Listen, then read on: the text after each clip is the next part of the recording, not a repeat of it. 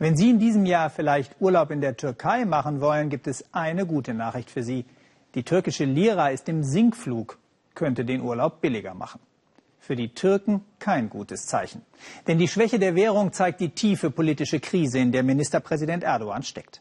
Schwerste Korruptionsvorwürfe erschüttern seine Regierung. Erdogan ruft Verschwörung und vermutet dahinter seinen früheren Förderer und jetzigen Gegenspieler Fethullah Gülen ein in den USA lebender Imam, dessen Anhänger auch in Deutschland sehr aktiv sind.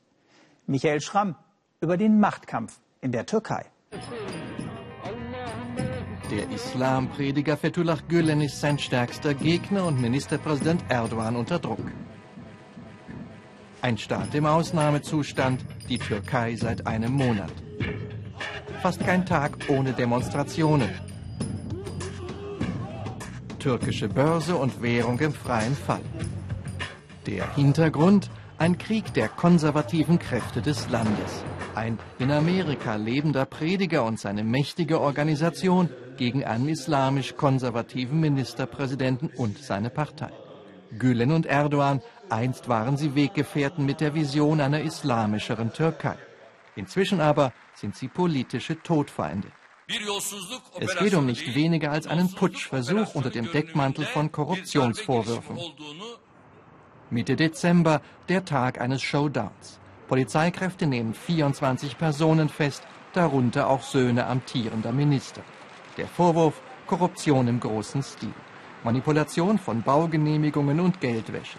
Insgesamt 60 Millionen Dollar sollen an Bestechungsgeldern geflossen sein, ein Vorwurf, der in das moralische Herz der türkischen Regierungspartei trifft, ist man doch einst als Saubermann angetreten.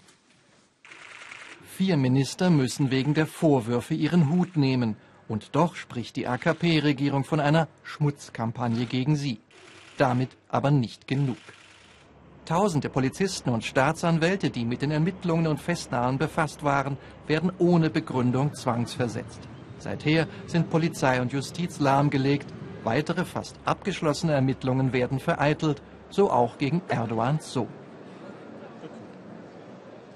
Tausende Kilometer entfernt in den USA. Hier lebt Fethullah Gülen, die graue Eminenz der Türkei. Von hier aus soll er den Stein gegen die türkische Regierung ins Rollen gebracht haben, seinen Krieg führen.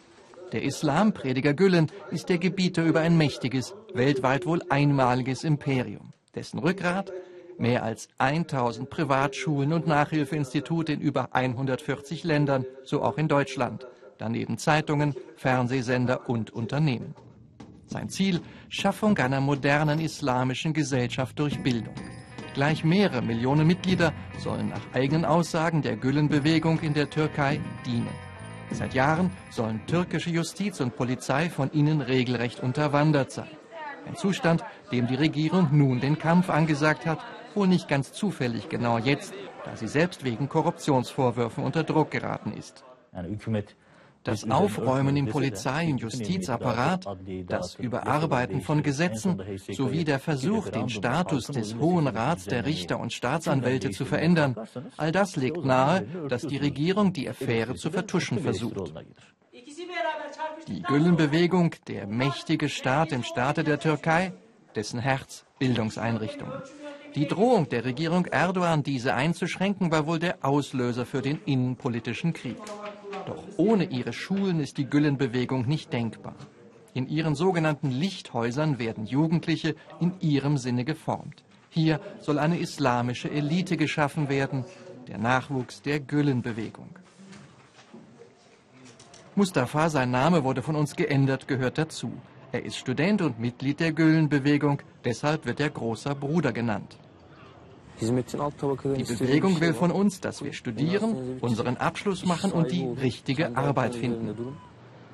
Die richtige Arbeit finden, das kann zum Beispiel auch hier sein im berühmtesten Militärgymnasium der Türkei in Istanbul. Ahmed, auch sein Name wurde von uns geändert, war lange Zeit dabei, ehe er ausstieg. Sein Weg mit und für die Gülen-Bewegung sollte ihn in der türkischen Armee möglichst weit nach oben bringen. Die Jugendlichen werden in Kategorien eingeteilt. Du gehst zur Polizeischule, du zum Militär heißt es dann. Dann werden gezielt Maßnahmen ergriffen. Ich zum Beispiel sollte mich beim Gebet nicht mehr auf meine Füße setzen, damit man dort keine auffälligen Druckstellen von meinem regelmäßigen Beten findet. Wer sich mit der Gülen-Bewegung in der Vergangenheit anlegte, hatte oft und schnell Probleme, so auch Staatsanwalt Ilhan Cihana, der es mit der Polizei zu tun bekam. Ich hatte damals gegen ungenehmigte Bildungseinrichtungen ermittelt.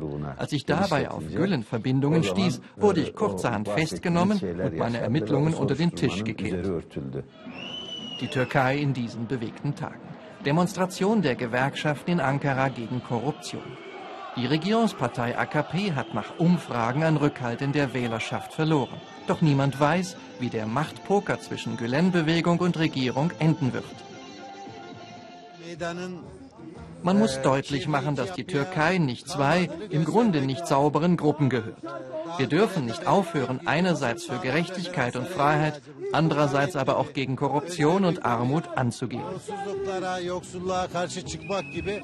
Gülen-Bewegung kontra AKP-Regierung. Bis zu den Kommunalwahlen im März dürften spannende Tage auf die Türkei zukommen. Am Dienstag wird Erdogan in Brüssel erwartet, um über den Stand der EU-Beitrittsverhandlungen zu beraten. Da wird er wohl einiges erklären müssen. Das war's vom Weltspiegel. Die Beiträge finden Sie wie immer auch auf unserer Internetseite und unsere Facebook-Gemeinde, die beginnt wahrscheinlich jetzt schon über die Sendung zu diskutieren. Danke für Ihr Interesse und noch einen spannenden Abend bei uns im Ersten.